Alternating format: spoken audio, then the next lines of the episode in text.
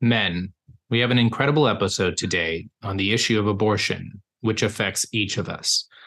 I discuss with the president of Heroic Media what the abortion movement is doing to continually and secretly provide abortions, and how there is a group out of St. Louis that has a proven model to change the hearts and minds of individuals and is currently winning against the abortion industry. But before we get to that point in the conversation, get to hear about the drastic conversion and transformation of a man to Christ. Stay tuned.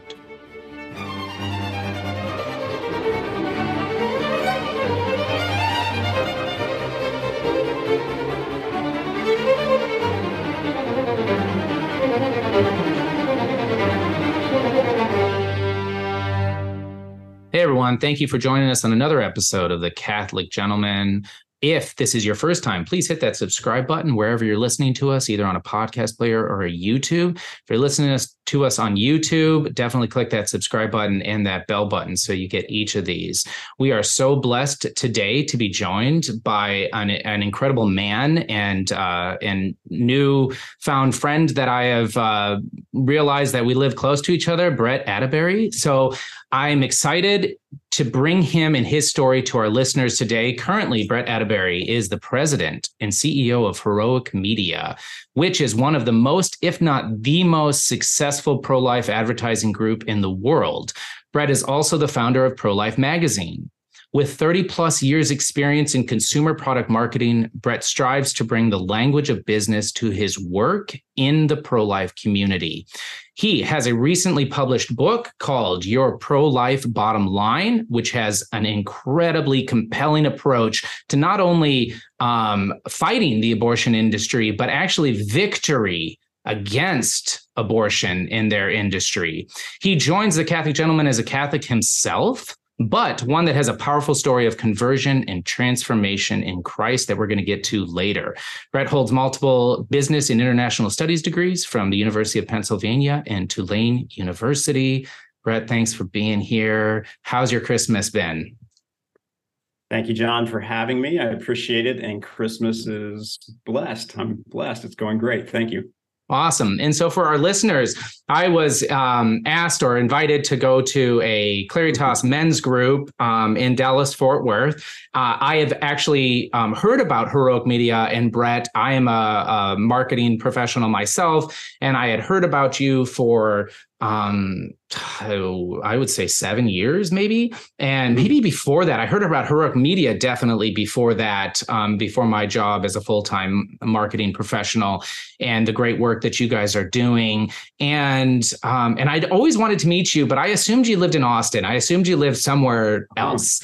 And so when I was invited to uh, to this Claritas Men's Group and you were the speaker, I was really excited and I was like, you know what, I got to make it. Um, I'm gonna I'm gonna head up there and, and listen to you speak. And you gave such an incredible testimony and actually such wisdom and understanding about this issue that I don't think I would imagine none of our listeners have um, a, a complete understanding uh, to what you're going to share with us today. So, anyways, uh, just let the listeners know, and, and again, thank you for for your testimony and for all of that. Well, it was it was great to meet you at that event. I, I would say, you know, you were that guy. You were that guy at the back that's asking all the uh, interesting questions, the hard questions.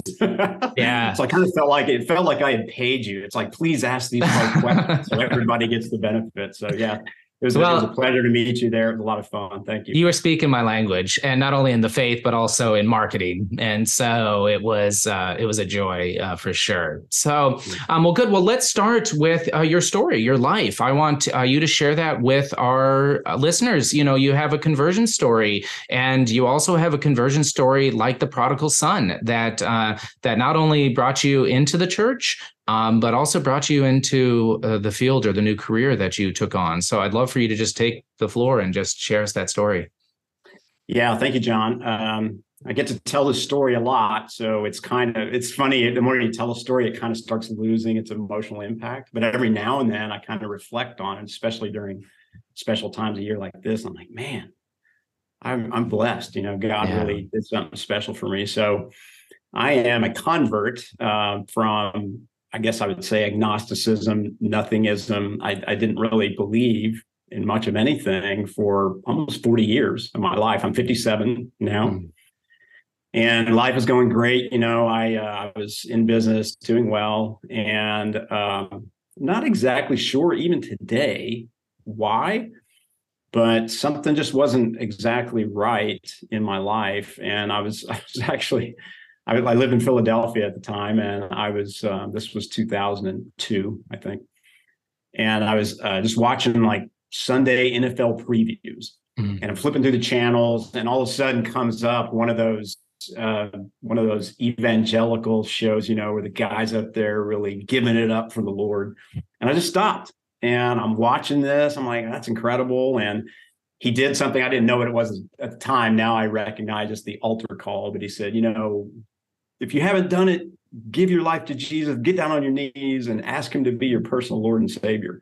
And very strangely, I didn't do it right there. I went upstairs and I did that. I was like, well, that was weird. You know, nothing happened. And so I just went about my day, probably watching NFL games, playing with the kids. And that night I go to bed and I'm laying there just kind of looking up at the ceiling.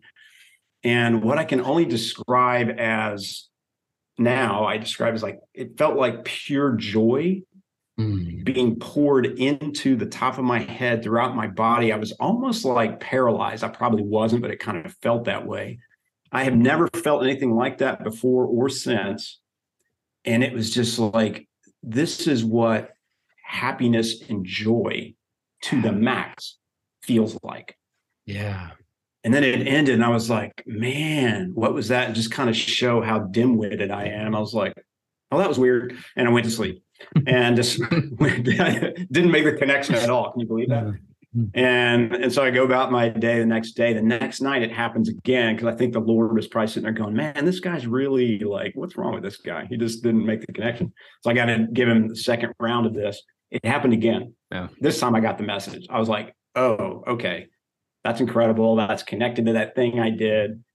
And here I am. I'm going, what am I going to do? I got to do something. So I started going to a Baptist church because wow. I grew up in Oklahoma. Mm-hmm. You know, I wasn't religious. My family wasn't religious. I was like, a lot of my friends were, and they would go to like Baptist churches and things like that. I was like, I'll go to Baptist church.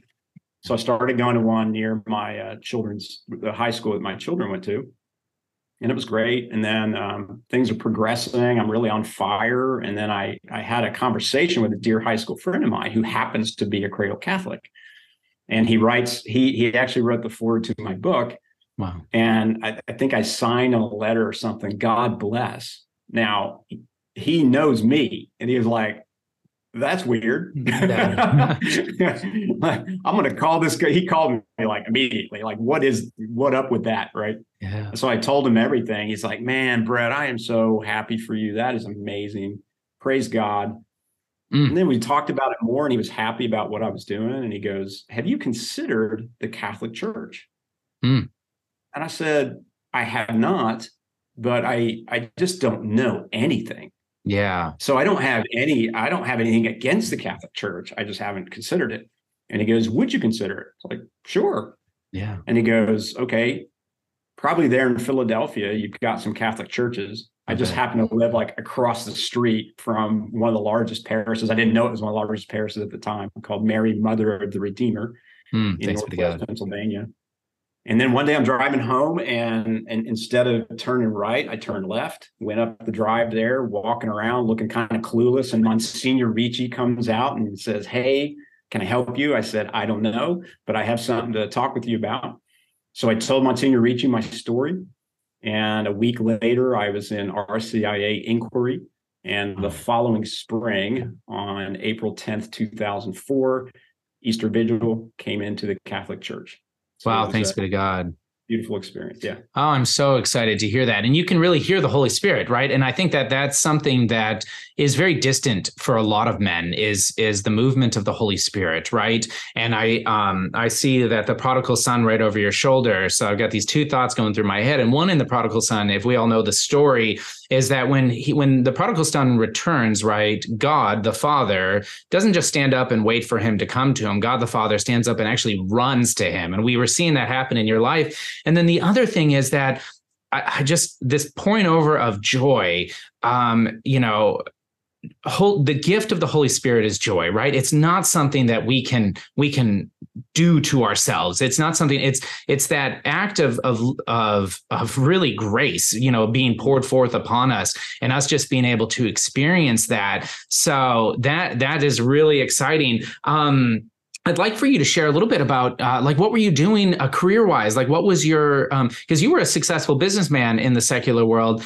and and then just for my own uh, knowledge and I guess the knowledge of our listeners because they're listening, um, no one in your family, your immediate family, it was Christian or Catholic or anything like it. This is like your parents weren't. Um, is yeah. To start with the, the second question, there, not at yeah. all. Um, I, I I think my parents believed probably in the, in the same way you know i said earlier i was agnostic i, I certainly was not atheist i know that because mm. uh, i just remember having some you know you know when you're in high school and you're out with your friends and you're having conversations sooner or later y'all run out of goofy things to talk about and you might actually talk about something relatively deep and conversations about god and i i knew i believed there was some kind of superior power you mm. want to call it that but in terms of is that the Christian God definitely didn't believe that at all. So I think my parents probably were not atheists either. Uh, my, my, my father's still alive. He's not atheist, but he's not a practicing Christian. Uh, so so yeah. So I wouldn't say there was there was no antagonism towards Christianity at all.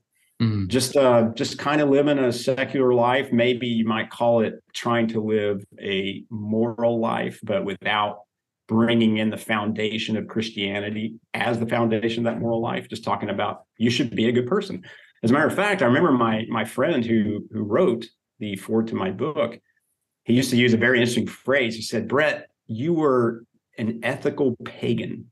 Mm-hmm, meaning, pagan. Mean, meaning that you didn't really believe in anything in terms of, you know, Christianity and things like that, but you were a good guy, right? You were doing nice things for people. You didn't do bad things for people. So ethical pagan. Mm-hmm. And I think that probably is a pretty apt description for my my family as well. I'm an only child. So yeah. both my parents, I think, probably fit that pretty well. Wow. To your to your question about um, career, yeah, I uh, I came out of school.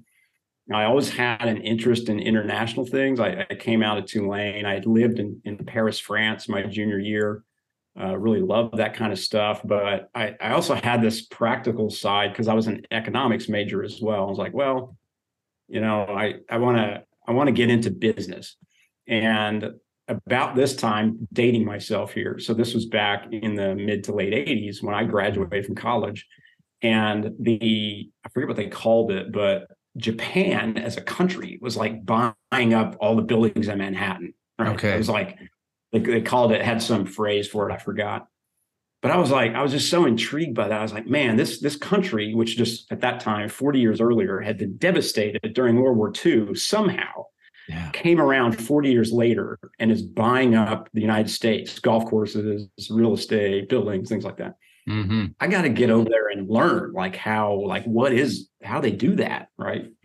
so that was my foray into business is starting in Japan. And I worked at a large multinational corporation there called Komatsu. They make the big earth moving equipment and really fell in love with product marketing like day one. I was like, I just love like thinking about products and services that are going to help people achieve something.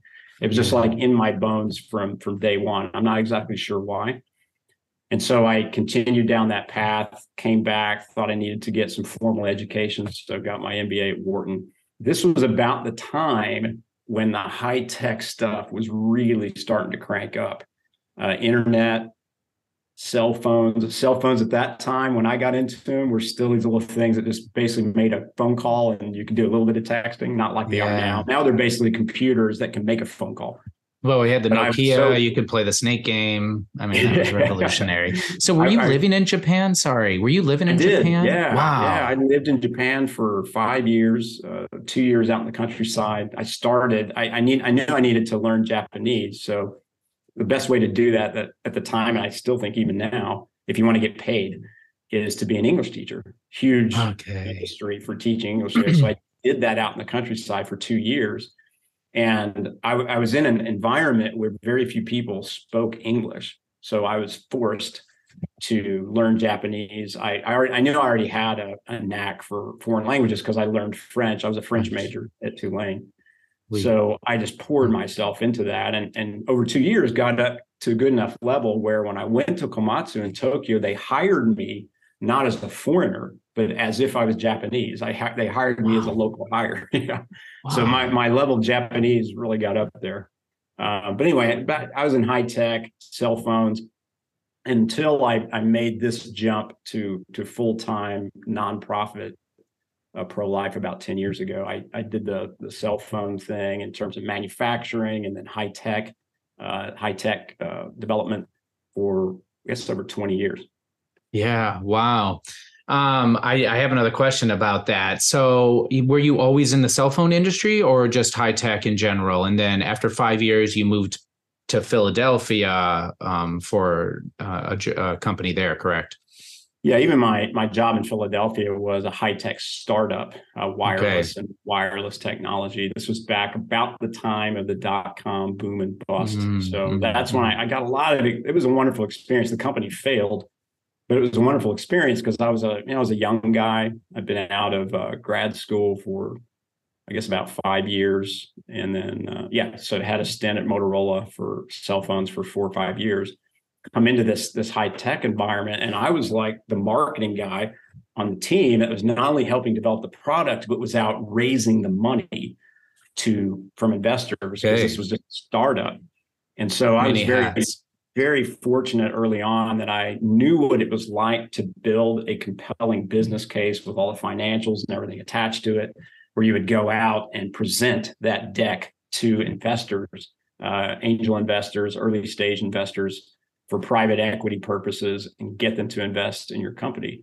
And our team, as a small team of less than 10 people, and over 12 months, we raised over $100 million. Now, I want to preface that back then at that time, this was like, I, I think we were skilled and we did a good job, but I want to be fair it was pretty easy to raise money back then. Okay. Okay. if you if you went in and, and had like, oh, there's this uh, high tech wireless thing and it does all these cool things, got these bells and whistles. It's like yeah, you're like ten million dollars. Yeah. Um, so I'm probably downplaying it a little bit, but it was a time when uh, money, a lot, especially a lot of overseas investors were throwing a lot of money at high tech because this remember this is the time when also like the facebooks and the googles and all that mm-hmm. stuff were just kind of coming on board. And there was so much excitement, hype for sure, yeah. around this that investors didn't really know because this was like a new thing. It was like a whole new frontier. And it was very difficult for them to discern like what is going to work and what isn't going to work because they didn't have the history of track record behind it so they were willing to put money on a lot of different bets right? Yeah. But for me from, from an experience perspective it was it was very uh, it was great for my career to get out there and, and do that early on. And it certainly helped me in the in the nonprofit world as well.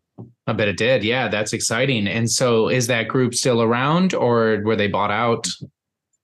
They're no, done. it just ran, out, it ran out of money and closed down. Wow. Which was, I think, I don't know the exact numbers, of course, but that was that kind worked, of yeah. a common story for many dot com startups. okay, great. And so, was it around this time that uh, Heroic Media gave you a call? I'd love to hear that that transition story into um, really a new career for you. So that happened a bit later, and okay, I, please, yeah, fill in the yeah, gap. I went then. into uh, I went into a high tech development company outside of Philadelphia and worked there for about nine years and and while I was there, or a little bit before I started there, was when this whole conversion story happened. Mm. And so the conversion story, it, it, happens. I'm on fire for the Catholic faith. It was wonderful. It, it was only like a year later where I was on the other side of the RCIA table, helping new people coming in and you know, running running those programs and things like that. It was amazing. And then I would say, I don't remember exactly, but probably maybe three years in to my Catholic journey, um, I started having a, a bit of um, what to call it, a bit of angst, a bit of mm. a like this thing that's not right with my spiritual life, and I knew what it was. Um, it was just that you know I I had learned the church's teachings on life, and back in my ethical pagan days when I was just a teenager, my girlfriend got pregnant, mm. and we agreed together, and she had an abortion. Mm. And and so I I had lost a child to an abortion, but that's not the way I looked at it.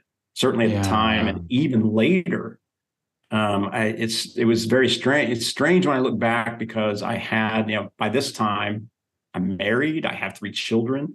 Mm-hmm. You would think I would make the connection, but many times people don't. They just kind of men and women especially will kind of compartmentalize that and put it off. Yes. Mm-hmm. And and that's what happened to me. And I just didn't. I, it's interesting. I knew that was the issue, but I didn't know what to do about it. And then I, I start getting invited by some friends at church to go to the March for Life. Remember, I live in Philadelphia. That's so right. Philadelphia, you, you just get up early in the morning, you drive down there, you do mass, you take the train over, you do the march, you take mm-hmm. the train mm-hmm. back, get on the bus and come back all in one day.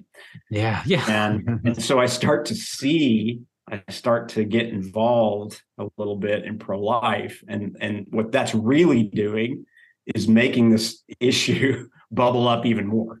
Yeah, this wound. But it mm-hmm. took, John, it took, when I think about, so I came into church in 2004. It wasn't until nine years later where this got to the point where I knew it was, it was just such a big problem. And, and I think I was thinking it's just scrupulosity, right? And I'm driving home from work one day and I listen to Catholic radio all the time. So I, it's not that I hadn't heard this commercial before, but this time I listened to it. Yeah. And it was a commercial for a Rachel's Vineyard retreat, which is a retreat for abortion healing. This time I listened and somehow remembered the number to call and got home, ran upstairs, called, and Evelyn, who's still mm. the coordinator there, uh, answered and I told her my story. And I, I, said, I just want you to know I'm not sure what's wrong with me because I I'm quite confident God forgave me for that because I was just a stupid yeah. kid that didn't know anything. But something's not right. And do you think this would help? She's like, absolutely. I said, the second question is, do you take men? Because I yeah, know, right. right? she was like, yes. She's like, you'll be in the minority, but of course we take men. Okay, great. I'll be there. So two weeks later, there I was and I'm just kind of like uh, John. I'm just kind of like I'm just there, just kind of going to see what's going to happen because yeah, I don't yeah. know. Maybe maybe something will happen. Maybe nothing will happen. I'm not mm. sure. And so I was very blessed. It happened for me, and it's everybody at the retreat just carries, even though we all have that common history, sure, of abortion. Everybody has different wounds for for different reasons, right? And I discovered mine. I was very lucky. It's a three day retreat. I discovered mine on the first night. Okay. And here's what happened. They they show a film of a woman who, you know, she just lived a very kind of loose lifestyle, uh, a lot of sexual activity, had like four abortions from, you know, children from four different men. Mm. And then as as God would have it, she's at a bar and just, you know, the Holy Spirit's amazing, right? A, a godly man came up to her and they ended up dating, ended up getting married. She completely turned her life around. Wow. And then she's upstairs one night that they had children.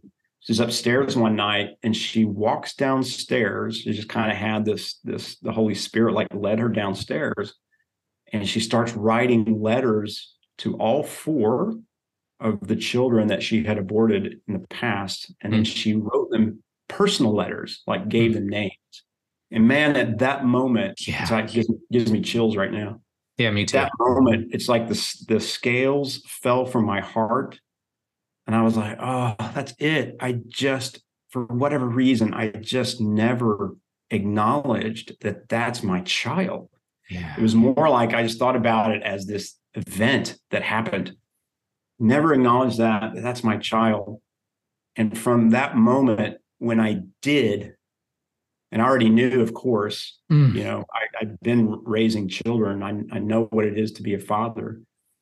And and all of that fatherhood heart just came out spiritually. And it was such a beautiful experience. And and I took that with gratitude to God on the last day into adoration by myself. We each get Hmm. adoration for one hour with the Blessed Sacrament by ourselves. Hmm. And I wrote a letter to Jesse. I knew Jesse was there with me in this. And as I'm writing that letter, I just, I suddenly just, it hits me. I'm like, I have to do whatever I can to help young women and young men not make that same mistake that that you know my girlfriend at the time and I made. What can I do? And I just kind of dropped down on my knees and looked right at Jesus and I said, Lord, you've given me, thank you. You've given me many talents and many experiences. I don't know a lot about pro-life. I mean, I've been to the March for Life. but Yeah, I don't- right. is, that, is that all there is? I don't know. But you know, use me in some way so that I can help young women and young men not make the same mistake. And then, so I'm kind of one of those people that doesn't wait around to hear the answer. Mhm. Sometimes that's good, sometimes not so good.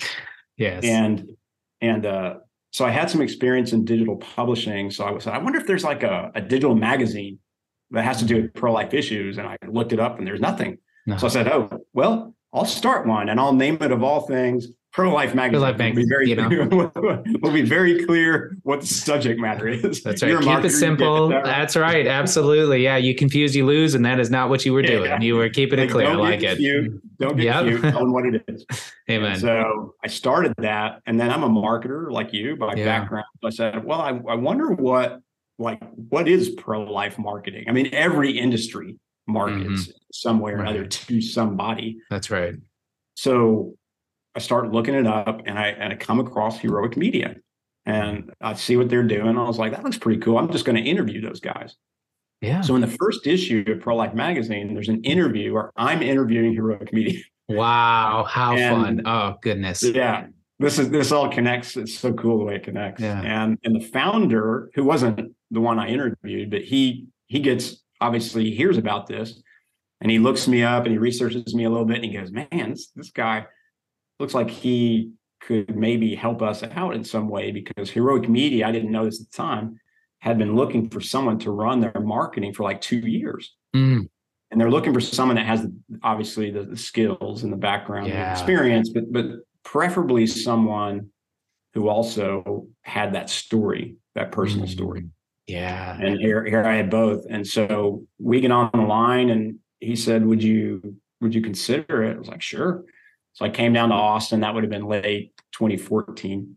Talked a couple times and made the decision and in um, February of 2015. So coming up on what eight years? Yeah, Yeah. coming up on eight years. I uh, I made the move, and uh, yeah, so I've been at Heroic Media from 2015. So there's there's this whole story. Wow, thank you so very much. I really appreciate the um, the openness on Rachel's Vineyard. I uh, talked to a priest a while back, and he said for him, Rachel's Vineyards are like the best retreat for him to uh, to be a priest at. And he said, just everybody understands their brokenness, everybody understands their wounds, everybody's looking for healing, and um, and the power and the conversions and grace that's happening there. So, uh, men, if you're listening and that's you, definitely look into a Rachel's Vineyard uh, retreat near you. So, um, I really John, I appreciate could- that. If I, if I Please. can add one thing, because I think it's Please a do.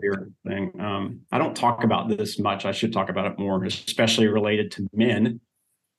So there's a part of the Rachel's Vineyard retreat when all the retreatants are sitting around, and the, the time comes when you have to tell your story, Yeah. right? And so as my as it's coming around to my turn, I'm like, you know, I'm kind of formulating an outline in my head. That's what I do, right? Yeah, right. and and then it gets to be my turn and this the reason i know this is a holy spirit thing is because everything that came out of my mouth had nothing to do with what i formulated in the outline in Wow. my head. Wow.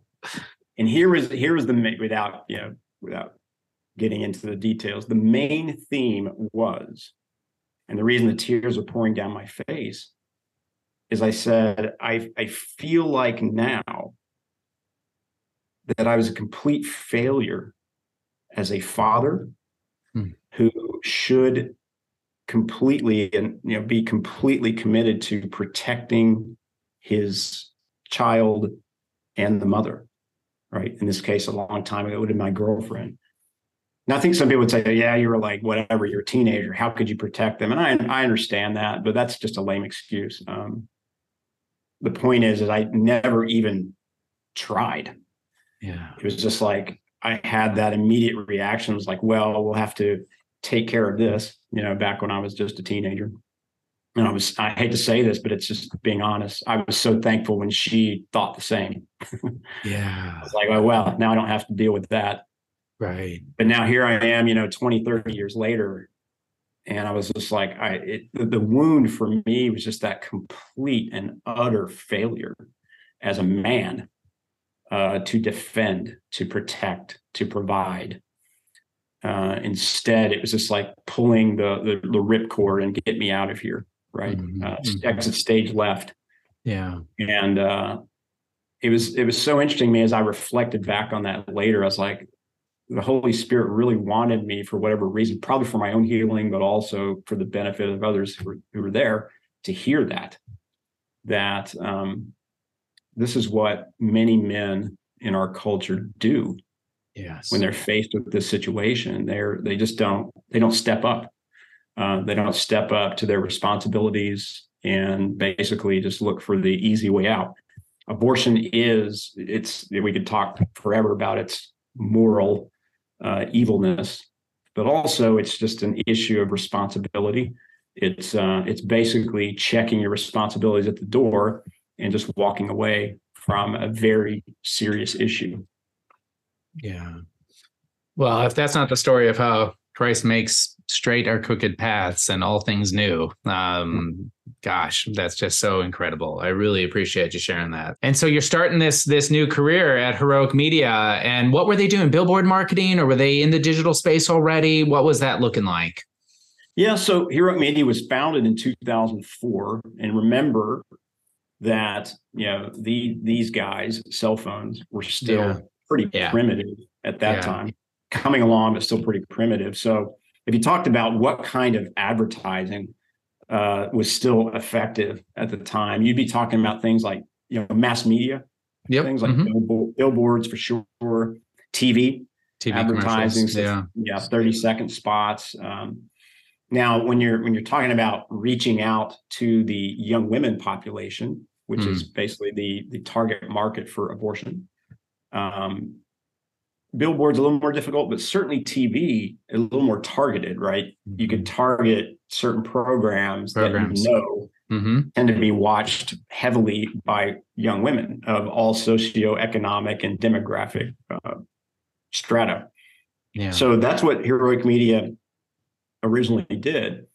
By the time I showed up in 2015, so you're talking about a decade after the, the original founding, already they were doing some internet marketing, especially they had caught on to Google ads. hmm And I love Google ads because of the direct response aspect of Google ads. What I mean by that is it's like somebody has an issue, they do a search, they need something, right? So Yes, they're in the yes. market already when they do the search. And then Google pops up ads above the search Mhm. results, right? Mhm. This is where Google makes the vast majority of its money. I think people may That's be right. familiar with that. But when when you click on those ads, an advertiser is paying Google when you respond to those ads. And that's how they've become like a gazillion dollar company. That's right. Pretty amazing. I love that because for me, what it meant is we can track everything Track. That's right. hmm and track. I mean, I mean, like all the way through.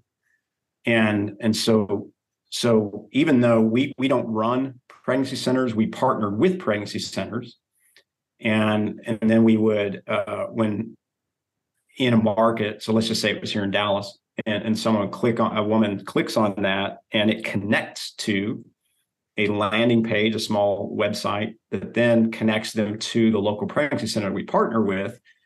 And it's kind, it's kind of you'll understand as a marketer, but you can track this because you can use specific numbers, right? Mhm. Telephone numbers, text numbers, so you know that it came from your Hmm. ad. hmm And the, the pregnancy center also knows it. So when they pick up the phone, there'll be like a little signal so they they know that this is a call from a heroic media advertisement, which is important because one, we can track it, and two, they know they're about to engage in a conversation with a woman who is actively seeking an abortion. Yeah. That's very important for for training purposes that the people on the front line know so that they can prepare their hearts and all the skills that they've learned about what to say and what not to say. Not to say. Yeah. They get, they get ready, right? So this was very exciting. And I thought, you know, looking at billboards and TV and things like that, it was already very clear to me that those things had become less and less effective. This is where young Yeah. people were spending their time, right? That's right. And so I, I essentially, uh, because I was given the mandate to do so, I essentially got rid of all of the other types of advertising. Yeah. We went all in on um, on uh, the, the Google Ads and started Yeah. doing it in cities around the country, and and continued to do that. And uh, one little small business model change that I made is when I first got there, when we were doing these ads, uh, we were serving almost as like the media agency for pregnancy help centers. In other words, we would run the ads, it would cost a certain amount, we would send them a bill, they would pay the bill. Yes. And I said, I, I think one of the challenges with that is we we don't have leverage to get information from them. They don't have to tell us the results, right? No. About what happened with the clients that came in. And many times Yeah. Mm, was like, yeah, well, I don't the, like the conversions? Yeah. Yeah, we need Yeah. to know the results. I said, this is such a compelling uh, product. And just from talking with pro lifers that I know, let's turn that around. What I mean by that is, let's find the centers that we know are great and their mission is 100% about reaching abortion determined women. I'll talk about why that's important in a second Yep. in the industry. And find those when they can prove the results. If they can prove the results and show the results, I can go get the money from the philanthropist to fund the programs. Yeah. So we turned that business model around and started doing that. And we've been doing that model essentially since around 2017 or something like that. Yeah, well, and real quick here, this is this is entering into the the victory, the solution uh, for the pro life movement, and changing and converting the hearts and minds of women. And so, I just want to put a put a staple in there for our listeners that we're going down a road here, and um, that's going to make so much sense to uh, to you and also to your life experience. Whether you have a smartphone or not, and I would imagine most everyone has a smartphone, uh, you know the noise, you know the attraction, you know the addictive tendencies of that phone. And so I just wanted to to make a point right there as we are you know, quickly moving into really something I'm excited about talking about your book, but also you know uh, the solution that it provides to the pro life movement and and fighting and combating against um, the the wickedness of abortion. Yeah, thank you. So I'll give you a, a, a quick, uh, a couple of points, and I think it'll be a good segue into the book. Yeah. So the, the point about um, pregnancy centers that are very effective at interacting with abortion determined women, I can't stress enough how important this is because when you when you hear a lot of news from pro-life organizations who aren't necessarily involved in, in frontline work, Hmm. they're just taking kind of this high level view and they'll say things like, well, you know, Planned Parenthood has 600 and whatever centers across the country that, you know, actively do abortions. And we have 3,000 pregnancy help centers. You know, we should be, we should be like crushing them. Yeah. Like, well, if, if you're involved in the front lines, you realize why that doesn't work. Um, Let's just say there are 3,000 pro life pregnancy centers. The vast majority of those, I'm going to say 90%, are ineffective at dealing with a woman who is abortion determined and actively seeking an abortion. When I say ineffective, what I mean is, is they have to, this is sales and marketing, they have to take that woman in and say things in such a way that resonate with her without being manipulative, but that move her towards, move her away from an abortion decision toward a decision for life. Mhm. That takes a lot of skill. Uh, it, it, it's being very disciplined about the processes, about what you can say and what you can't say, what you can do and what you can't do. And frankly, many centers just don't want to mess with it because it's hard work. That's it. It's much yeah. easier to be, you, you hear the word pregnancy resource center, PRCs. It's much, much easier from a mission basis and an execution basis to be a PRC because you're handing out resources, you know, yeah. whether that's rent support, diapers, formula, clothes, and things like that. And women want that. So when they come to you for resources, everything is friendly, right? It's great because these are women who already chose life. Yeah, right. Exactly. Uh, this was not a you didn't convert them to life. They already chose life and they need help. help. that's still a wonderful thing. Please don't get me wrong. That's yeah. still a wonderful service to provide. I just want to make it clear to those who need to who may want to learn more about how the pro-life frontline world really works that you can't equate 3,000 pregnancy help centers as being competitive against 700 Planned Parenthoods. There are other reasons you can't equate it as well, but they they, really don't compete. 90% of those 3,000 don't actually compete for clients against Planned Parenthood. So it's, yeah. a very important point to keep in mind. No, that's excellent. And I appreciate you sharing that. And so this brought you on the hunt for finding a solution to to this problem that's a that's a marketing problem um, because it's not uh, persuasive enough. It's not um, persuading the hearts and minds of of women mm. before they're even in that situation.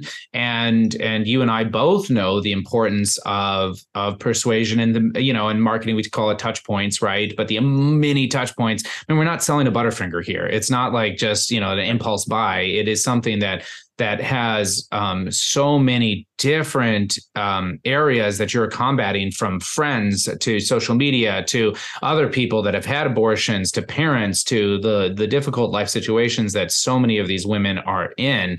And so you're on a hunt to find that solution to find a uh, program that is um, outshining the rest. And then you bring it all full circle within your book. And so i'd really love for you to uh, share with us uh, the solution that you found and and that uh, and I want all of our listeners to grab this book and then we're gonna we'll talk about what we can do later on but uh, but let's uh, let's start with that book. Yeah so let me let me set it up with a couple of uh, points because I, I feel like great. this is a great opportunity to to educate absolutely. about like how it really works out there on the front lines. That's right. Um, so I was talking about the Google ads a while ago, direct response. Uh, believe me, I, I love that because you get immediate results. You're helping a woman in an emergency 911 situation. You're moving her from about to make a very terrible decision over here to choosing life. It's it's the stories that come from these kinds of things are absolutely beautiful. Uh, yeah. it, it's amazing, right? That being said, direct response is what I call a marginal uh, solution. Why? It's a marginal solution because the vast majority of young women in our country already know the name Planned Parenthood. Yeah. And so when the situation happens, and they know what, of course, they know what Planned Parenthood does. And so when the situation happens to them, they don't necessarily need to go here and do a search about, you know, where can I get an abortion or all those kinds of things. Instead, it's like Planned Parenthood. That's where I go. That's right. That's right. right. And this is a huge issue. And and and now we're going to get into the the the real amazing story and the opportunity. There was research done by the Charlotte Lozier Institute in 2015 where I'm so thankful they did this research. Hmm where they actually had probably it was probably someone that was uh, uh sponsoring the research, one of these yeah. or a pro life organization, but they did brand recognition research. Mm-hmm. And of course, they asked like, what is uh, brand? Yes, this is nationwide research. Uh, brand recognition of Planned Parenthood. The number was ninety three percent. You know, that's up there, John. That's up there with the mm, Coke and McDonald's. It's yeah. like, in other words, basically we could say almost every young woman in the United States knows the brand name Planned Parenthood and Absolutely. they know what they do. Yeah. So if you're on the other team, yeah, this is a this is a this is disconcerting, right? This is yeah. not good. Unless, of course, you have a matching brand that's just as powerful. So what did the research show there? Well, first of all, I think the Charlotte Lozier Institute even had a difficult time selecting. I bet a brand that they could actually put forward and ask the question So they they they chose Option Line, which is a national call center that's run for many years. It's run by Heartbeat International. Mm-hmm. And they've been doing advertising for a long time. So okay, we'll, we'll we'll pick that one and we'll do the same. We'll ask the same questions. You know, the same questions that that showed Planned Parenthood ninety three percent. We'll ask that of women about Option Line. Yeah, brand recognition was eight percent. Mm-hmm. All right. Yeah. You're a marketer. You yeah. know exactly what I'm about to say. It's yeah. like you have no chance. You're yeah. like the game is over That's right. before it even starts. Because women don't know you exist. Yeah. As a matter of fact, if you look deeper in that research, probably half or so of the women in our country don't even know what a pregnancy health center is as a category of product and service. It's like you and I saying, if it's like if I showed you this and you go, what is that? Right. They, they don't know mm-hmm. about the existence of such a thing. So already, before we even talk about a specific brand name of an organization, we've already lost at the category level that we would call it. This is like when you're a marketer, this is not good news, right? No. it's like, so we call that the brand gap. Mm-hmm. And why is this so important? Because I'll, I'll, give you my own story here. We all have them. If if I question you, you'd come up with something too. This works on marketers as well. And you have to win that mind share, as I call it, about your product relative to your competition, even before your customer comes into the market for your product or service, right? This is why Apple, for example, McDonald's, Coke, Ford, which is the story I'm going to tell, and all the other big companies, why do you think they constantly advertise like all over the place, never stop? Because they have to, you they have to get to the number one position in, in their category in your head so that if and when you come into the market for their product, you go straight to them, right? Mm-hmm. This happened to me recently. It's like, look, I've wanted a truck, but I'm from Oklahoma, right? There you go. Hmm. living in Texas, I wanted a truck for a long time. Like to hunt, like to fish. Seems like the kind of the kind of tool I should have in the toolbox. Amen. Me too. Yep. so so when this happened to me, this would have been about a year and a half ago. Now I, I should have been out like doing research, like Ford F one fifty versus Chevy this and Toyota that, GM whatever. I didn't do a lick of research. I went straight to the Ford dealer and said, "Show me your F-150s." Right? Yep. Yep. they, they had they had sold me on this, planted themselves as number one in my mind. Probably, gosh, you know, probably for a decade or more. I bet. Before, Build Ford right? tough. Yep. Brand, yeah, all that stuff. So, what we talk about stories and narratives. So Ford has had successfully created a narrative and I wrote myself into that story. That's how branding works, right? You keep telling that story over and over and over in such a way that's so compelling and resonates.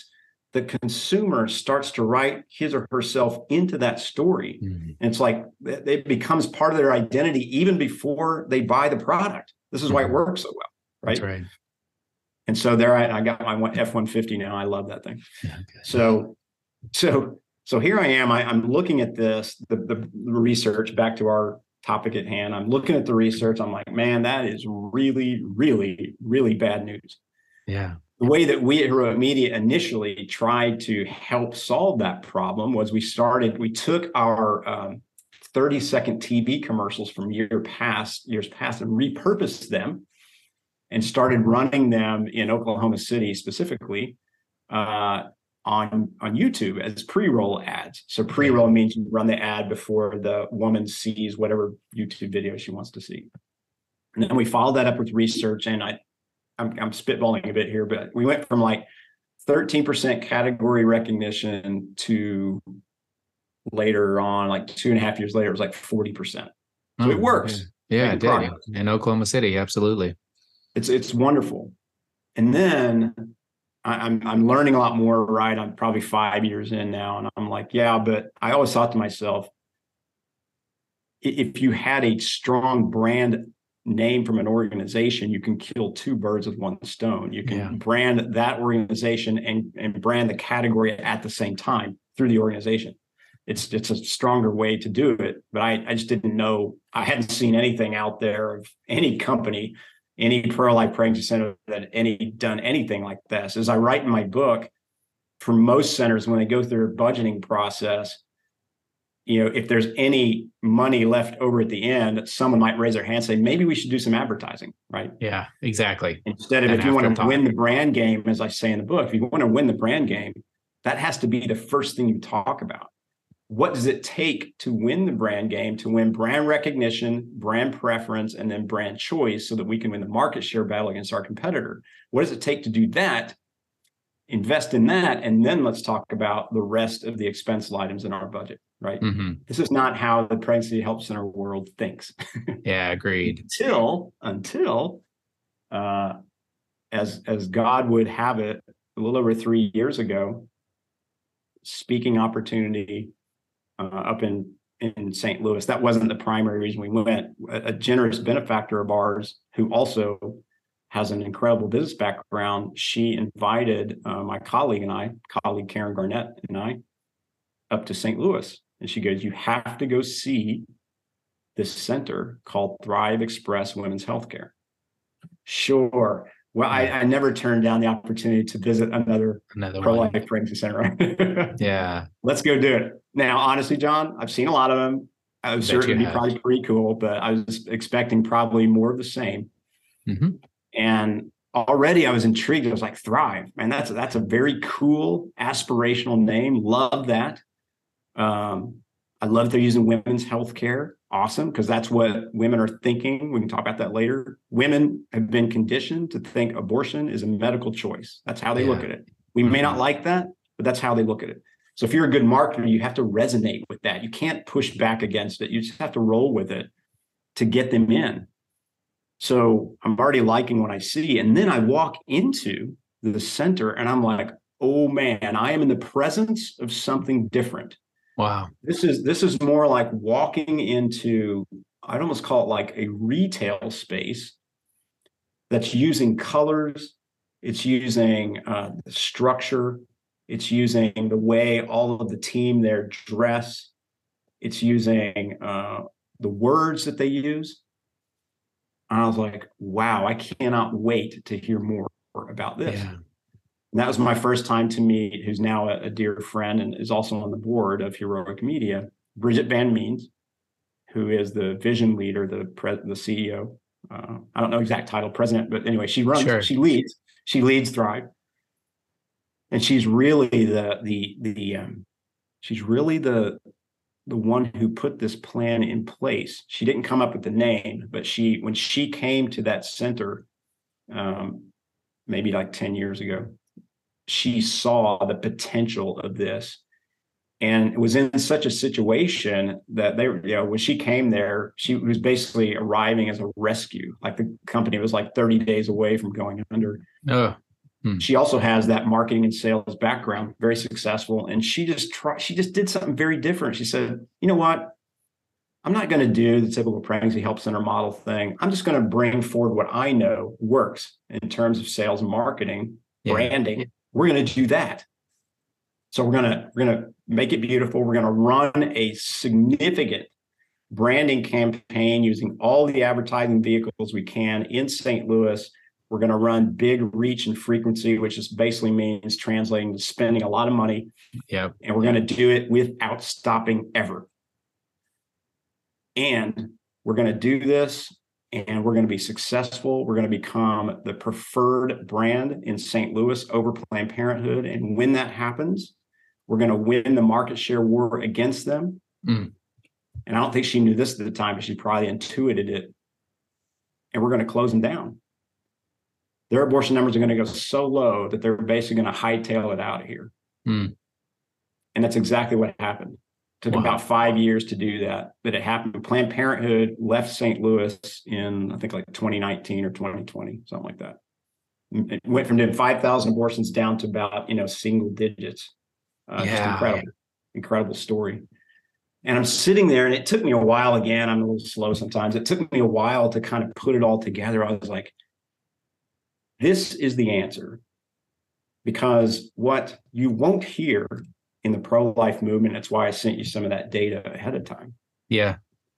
It's very I, I don't know if, if you step out of pro-life and you're, and you're just someone totally objective observer and people started using words like who's winning it, there, there's no data that says pro-life is winning. When i see no. that from pro-life leaders it, it, makes me very unhappy because it's not true.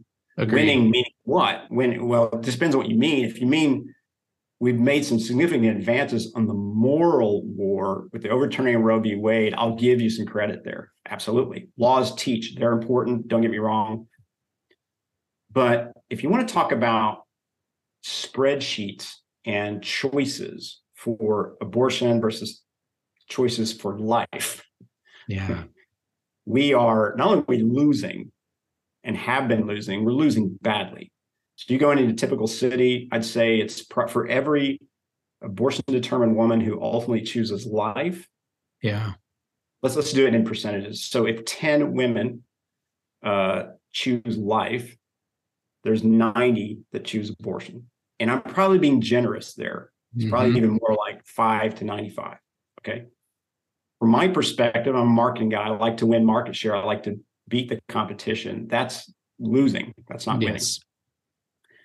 And so here we have this one. So I, I call it like I, I like to use images. I think about Mount Everest. We're like halfway up the mountain. We've been circling around the middle of the mountain for years, right? The whole mm-hmm. pro life movement, because as the data I sent you, even most Americans now are more of a pro choice than they are pro life. So we yeah. haven't really made, we're like doing a lot of stuff. Like we're like moving around the middle. But the mountain climbers want to get to the summit. That's what winning is. That's what success is. I can't imagine any climber of Mount Everest is happy getting halfway up. Halfway. There's actually, right. if you know the word mediocre, it means mm. halfway, right? It yeah. means you're trying. When you're mediocre, it doesn't mean you're like doing nothing. It's better than doing nothing but it's halfway up. And I'm not for a moment discounting the passion and the desire of the people who are involved. It's just that clearly there's no strategy, there's no playbook that has ever got people up up to the summit. The overturning of Roe v. Wade may be somewhat helpful. We can talk about why not so helpful in a second of moving yeah, up a little bit. But it's only going to move up a little bit.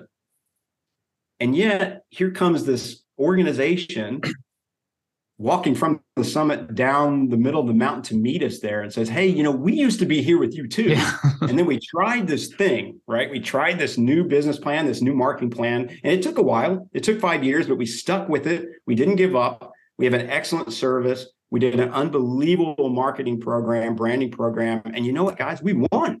We, mm-hmm. we, we, we were at the summit, like looking down at y'all down here. So we're coming down to you now to say, look, here's the plan you want to you want to copy the plan? Would you like to try this? And I hope all of us would say, yeah, yeah, y'all did it, man. You you did exactly what we all want. It's like you won. You got more women who are seeking an abortion to choose life instead of choosing abortion. So That's even right. if that was 51 to 49, at least we could look up on the scoreboard at the end of the day and say we won. Because John, yeah. every day in our country, if you talk, I'll, I'll use football terms that game is played every day in every city, and the score is 95 Planned Parenthood, five us, five our yeah. Mm-hmm. in every city except one, and that's St. Louis. St. Louis, yeah. Well, and I do. I want to take a moment and I want to talk briefly about the overturning of Roe v. Wade because I do believe that there's this false notion that since that happened, and you'll hear things like, "Oh, it's pushed off to the states now." Um, and I live in Texas and I'm good to go. Um, you know, and then you also hear, I, I, got it yesterday. I got a notification from Texas Right for Life, um, and they're doing good work.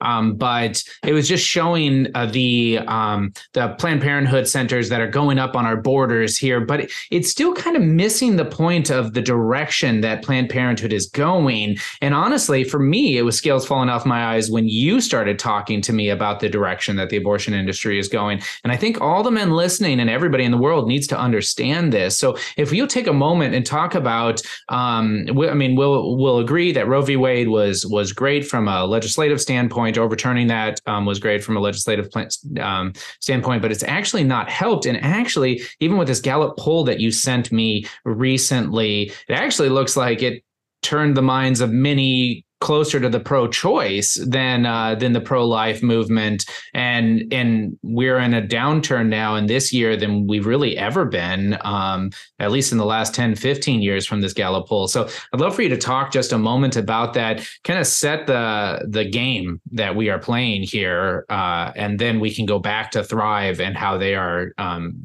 winning. Yeah, love that.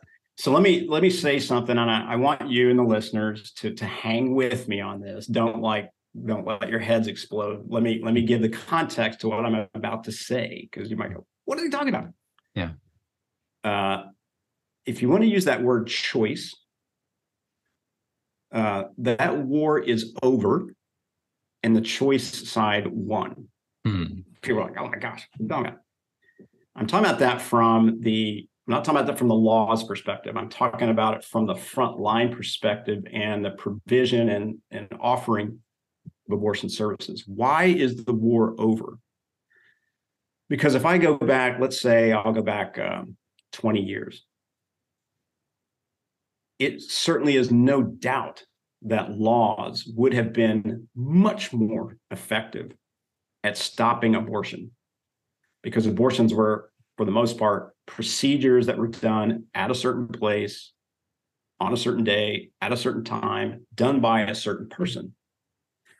Well, that's pretty easy to police, right? You can go to that place and you can cordon it off and shut it down, right? Yeah. The, the what was happening subtly at first and then accelerating recently rapidly is the abortion industry began to completely transform itself in terms of the product that it offers. And that's what we call, there's lots of names for it. The, the pro life organizations like to call it chemical abortion. Fine.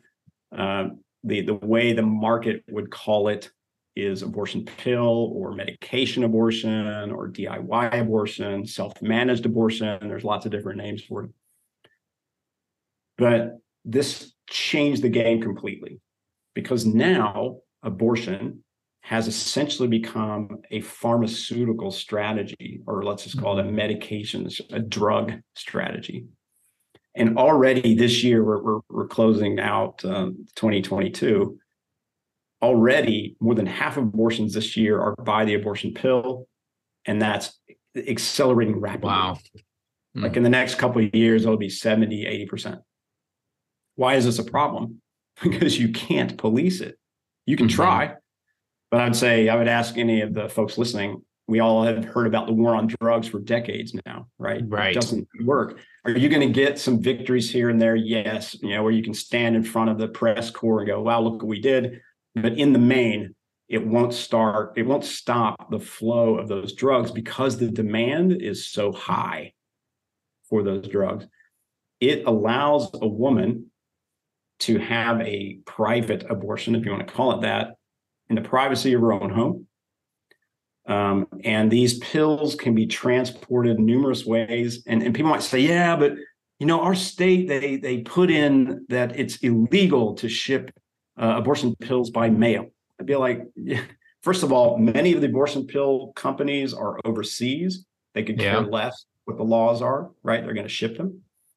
Now I just say it's it's so easy you know, if if you're a woman here in Texas, for example, and you, you can't find it, but you have friends out in California, or you have friends who know friends in California, California will be probably manu- and New York will be manufacturing these or bringing them in to distribute to yes. uh, through various means through to uh, abortion illegal states by the hundreds and thousands right? Well and we need to understand that it's not it's not literally like titled abortion pill. It is medicine that is used in instances of miscarriages or you know um, trying to uh, induce labor and things like that. Um, so there, there's yeah exactly. There's so many different ways to to get around it and that it can't be policed yeah, it's a great point. It's the, those two drugs, uh, misoprostol and uh, misoprostol and Miffy, Miffy. Um, sorry, I'm the, the two drugs are pharmaceuticals used for other purposes. Yeah. Just they're used in very high dosages to achieve this. You know, the, the first dose basically cuts off nutrition and oxygen from the fetus, so the fetus dies.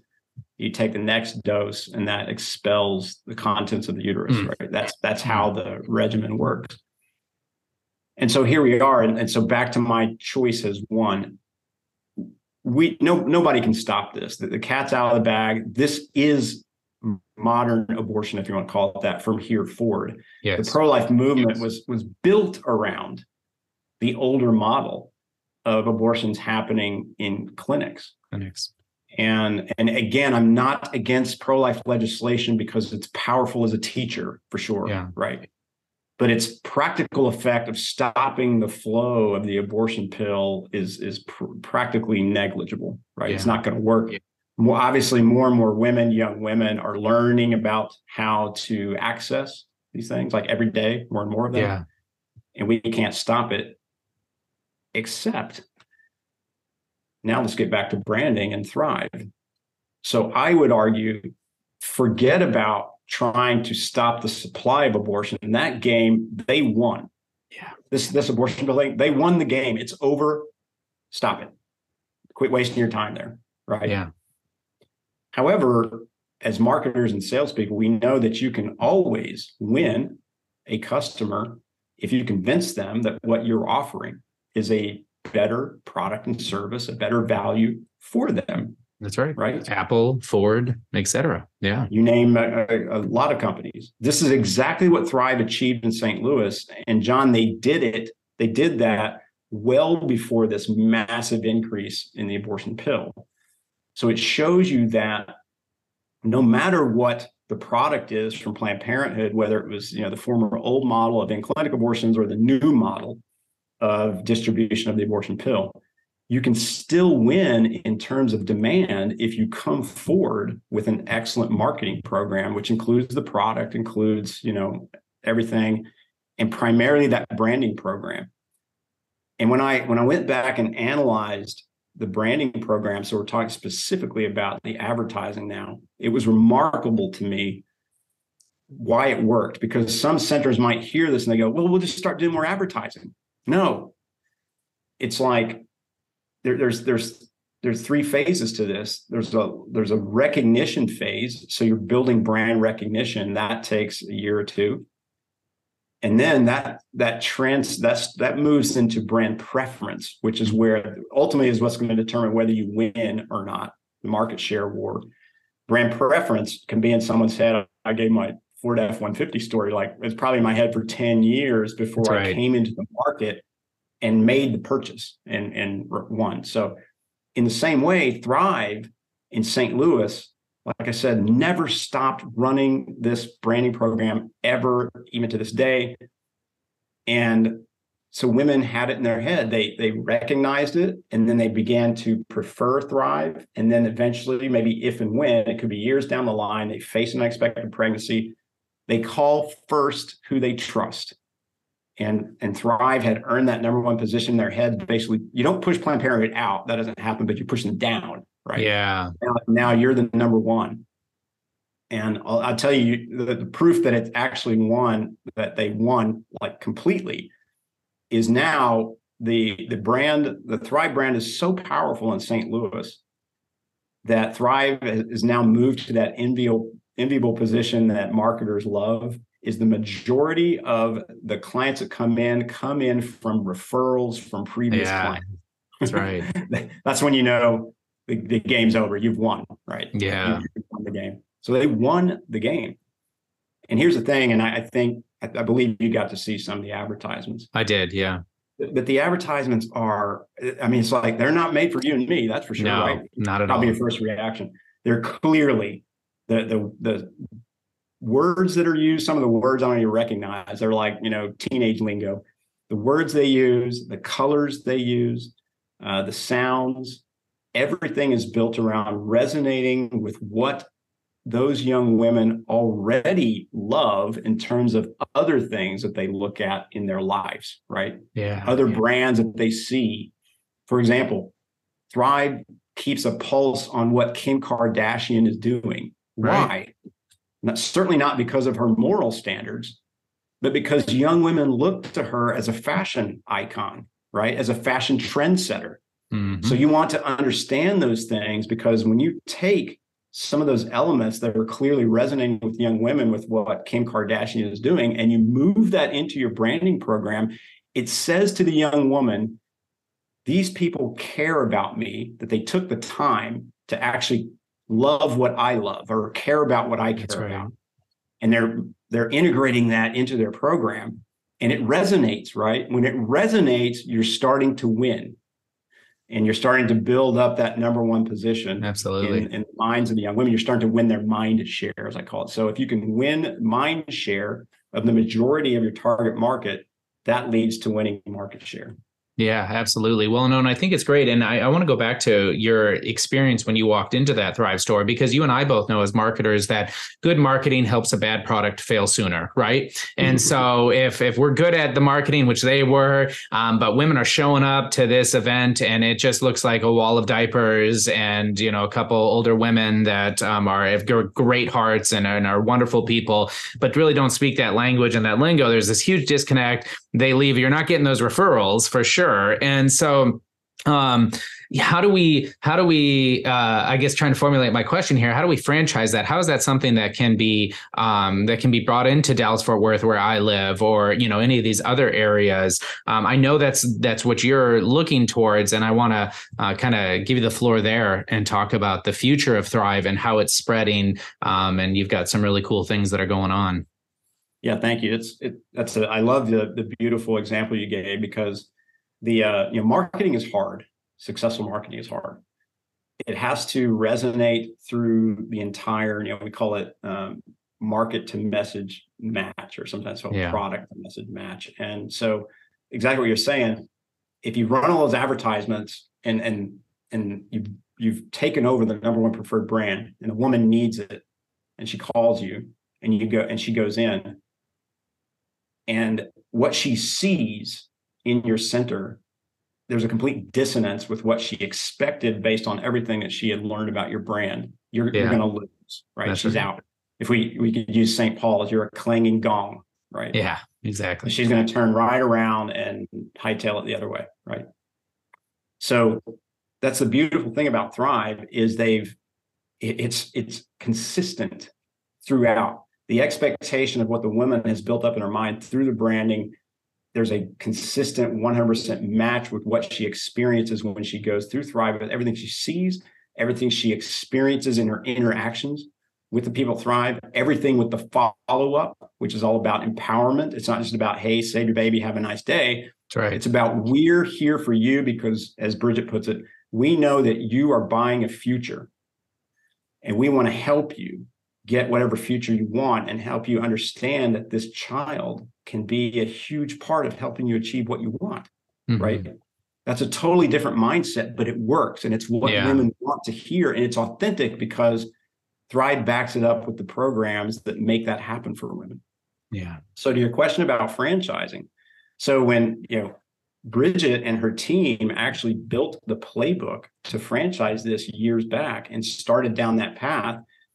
but again, this was before like COVID, before like telehealth and all those yeah. things. And it was like a brick and mortar strategy. And even when Heroic Media started talking with the Thrive team about, you know, you need to expand this into other markets. We got to do this in other places.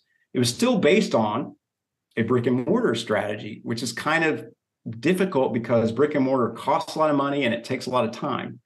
So the typical model is you'd have to get that up and running and then you start running your brand advertising program. That's right. Mm-hmm. But what Thrive noticed, as especially as Planned Parenthood and the abortion industry started shifting into uh, the abortion pill as their model, they started doing a lot more telehealth, right? Telehealth mm. distribution. And COVID massively accelerated that, right? Yeah. Based on everybody being stranded at home. And so Thrive quite quickly picked up on that and said, we have to do the same thing. We have to take our wonderful experience that women have when they come to thrive inside of our centers, virtualize that completely, even to the point where the background here, when a woman is having a telehealth visit, looks like she's in a Thrive center. That's right. That's how like detailed they have it. It's amazing. And they started testing that. And John, it worked like gangbusters. I'll, I'll tell you one of the main reasons I think why there was a couple reasons, but young women uh, because of these. Yeah. They're used to like FaceTiming with all their friends. And because of COVID, actually, I'm generalizing a bit here, but prefer this kind of interaction. Yeah. Especially if they know all it takes for is we're going to have an interaction and send me the abortion pill. They'd rather do it this way. Right. And go show up at an office. Right. um, so they were already so thrive was simply stepping into that story of, of young women already wanting to do telehealth beautiful Sure. the second Exactly. thing in the brick and mortar model so you have a, a abortion determined woman you get her on the phone with a pro-life pregnancy center even a very skilled one who knows the things to say who has successfully books an appointment usually the fastest you're going to get her in is like the next day so that's like Yeah. a 24 hour waiting period these women don't stop researching they keep looking so even at the great centers the no-show rate for appointments is 30 40% sometimes Oh wow. Yeah. in the telehealth model, as soon as you know the, the initial phone screener comes on, she gets you onto the telehealth call immediately. Yeah. So Thrive calls that the speed to nurse protocol. It used to be, you know, in the brick and mortar, it's 24 hours, and the speed Right. in the telehealth is 24 seconds. Right. Wow. This is huge because the woman gets immediate help. And the woman that she and, and the Thrive professional she's talking to is not a counselor, it's a Yeah. registered nurse Mm. who has all the talking points. This is absolutely essential because remember, young women have been conditioned to think that abortion is a medical choice. So, again, back to our marketing, you're resonating with everything she expects. She's expecting this to be a medical visit. All of a sudden, she's clearly in the presence of a registered nurse, Yeah. medical. And very importantly, that medical nurse, from the young woman's point of view, is an authority Yeah. right? So if the if the registered nurse does an excellent job of her talking points, again, helping the woman, not being manipulative, but helping understand information, helping calm her down, understand the facts, it works. It works like gangbusters. And here's the here's the another amazing thing is does it mean you don't need brick and mortar? I don't think so. But it means that you can start the branding program immediately Yeah. Exactly. get in there. Like if if some like uh if someone in I don't know Austin said tomorrow, I here's the money. Can we start running a brand advertising program? But like, yes, starting like Absolutely. in we have to you know we have to get the advertising up and running. But a couple of weeks we can get going That's right. because that, that registered nurse can be anywhere, right? It's it's the internet. So she can be in Chicago, Florida, California, Washington, Texas, doesn't matter. So it's not it's not the the model is not beholden to a brick and mortar strategy. So we we worked with Thrive and launched this in Oklahoma City in July, Yeah. in Philadelphia in August. And so that's that. It's the branding program. It's that early phase of building recognition, right? Building recognition. So this is not direct response. The, way I would think about it, if I was someone investing in this program, if you're investing in, dir- in direct response, like the Google ads, you're going to have more what I would call like a more of an immediate satisfaction. Sure. The- Exactly.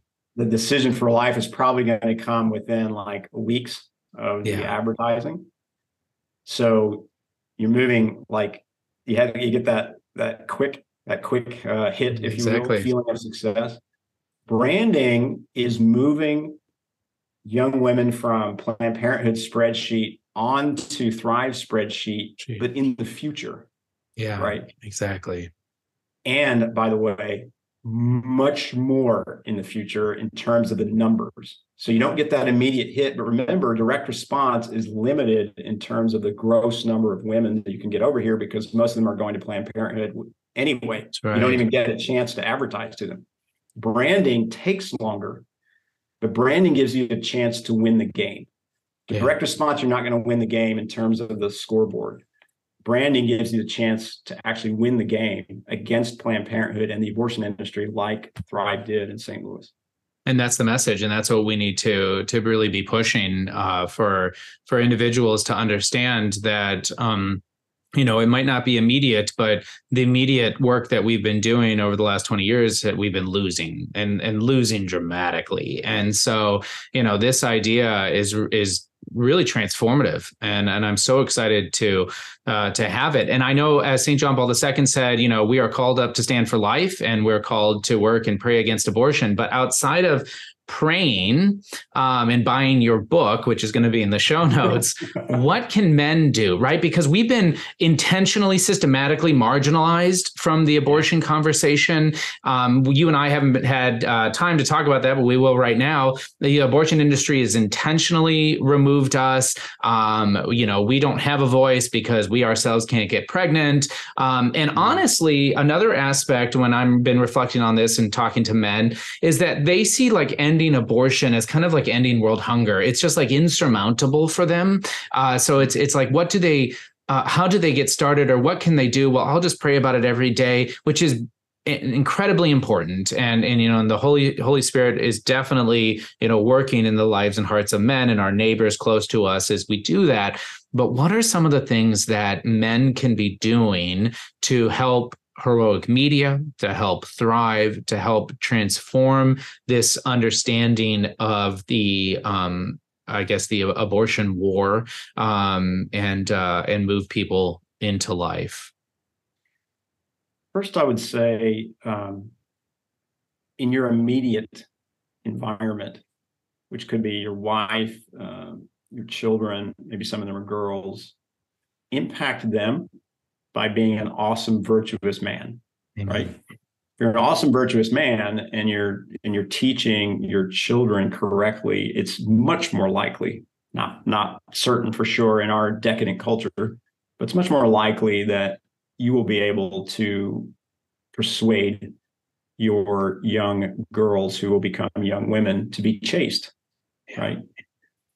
They also have the opportunity to spread that to their friends so I'd say there's a network effect here. Um, men have men probably don't realize how important that is just to be incredible Catholic holy men pursuing holiness and everything, and how that can affect their daughters.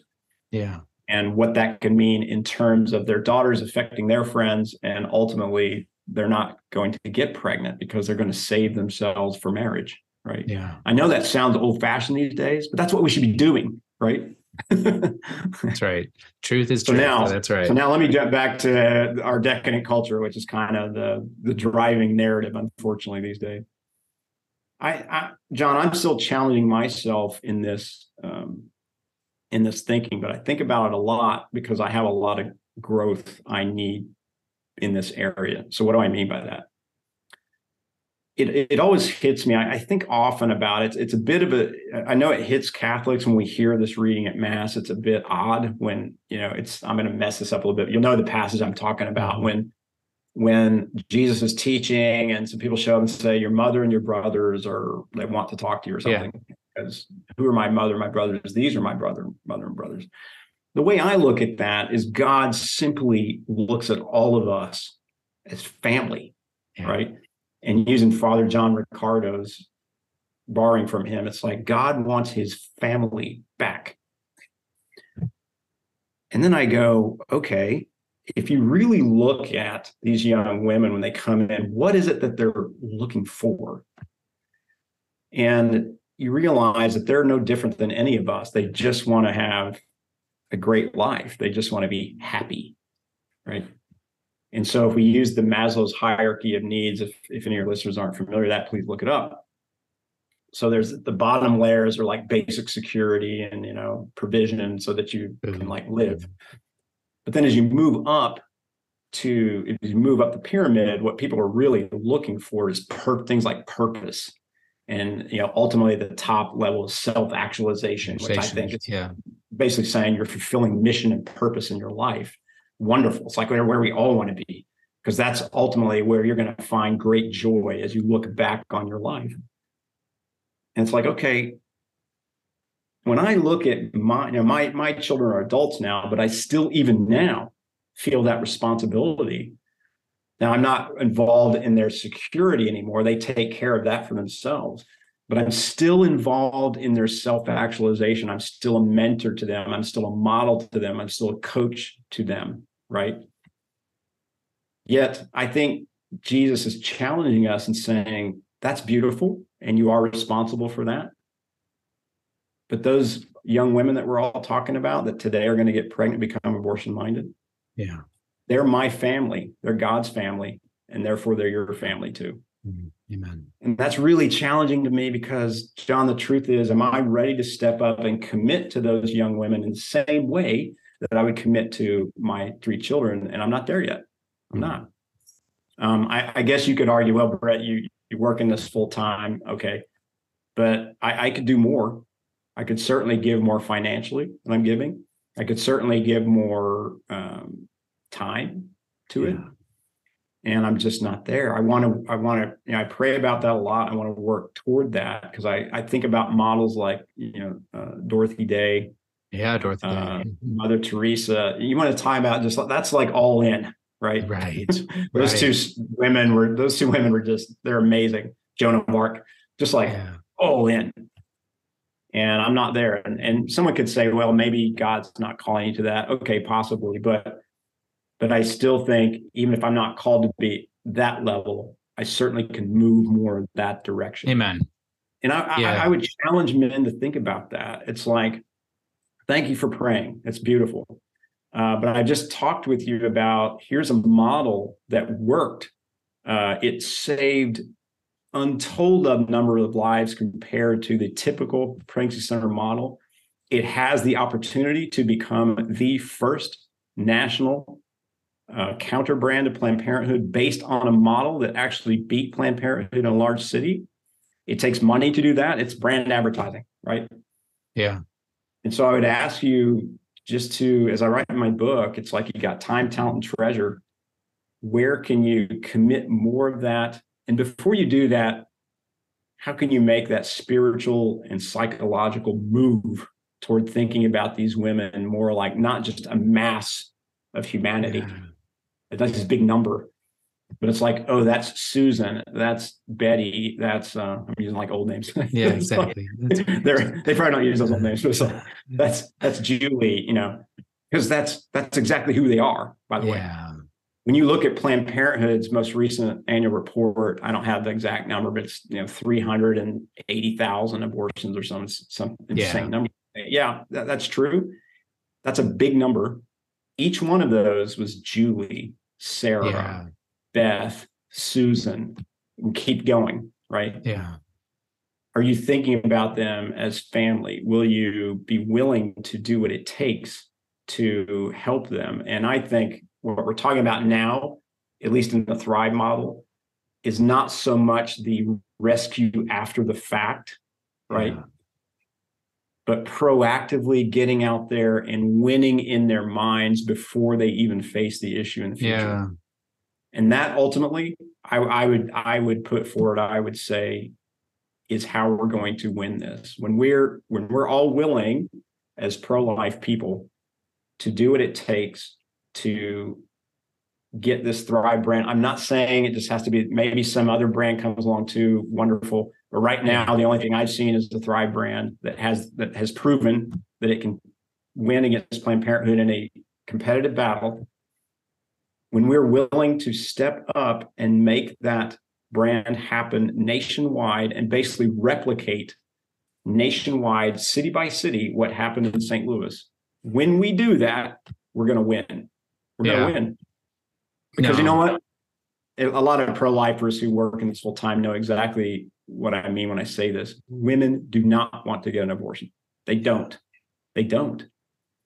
I bet you, you, you probably, if you asked a typical pro-lifer, hey, why do you think women get an abortion? They'd probably say something like, well, clump of cells or something like that. That's not why. It's for the vast majority of them, it's a financial issue. It's, mm-hmm. it's first of all, it's it's all fear based, of course. So, mm-hmm. what are those fears? Uh, financial issue. Um, I already have a kid. I, I can't. I can't. I'm single mother. Can't lose my job. Can't take care of my kid. Uh, the the fa- there's no father around. Um, in the college girls, it's you know I can't my career. You know, it, it's always fear based. It has nothing to do with that they don't think there's a human in there. I think that's like 1970s thinking. Agreed. Like they, Mhm. they know, they know. They've been around enough now, they know. Uh, but it doesn't matter because they're so scared that even though they know and they might not want to do it, I think at heart of hearts, very few women are so hard hearted that they're just do it Yeah. anyway. yeah. They don't want to do it.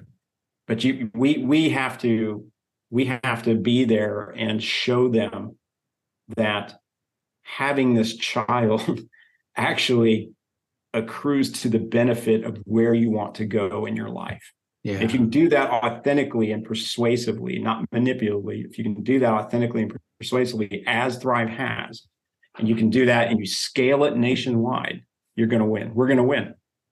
And it's like it gives me such great hope, John, because I, I I believe it's going to happen. We're going to win, and I know right now it's like people are like probably a little bit frustrated because it's like our culture is like a lot of insane stuff going Right. on, and I get it. But I, I would even argue we were talking about the Gallup data. Even if 95% of Americans said they were pro choice, we can still win because it's still about offering a product to the woman who's choosing. And if your product is better and you persuade her that it's better and she believes that she's going to choose your product, you can still win. Yeah.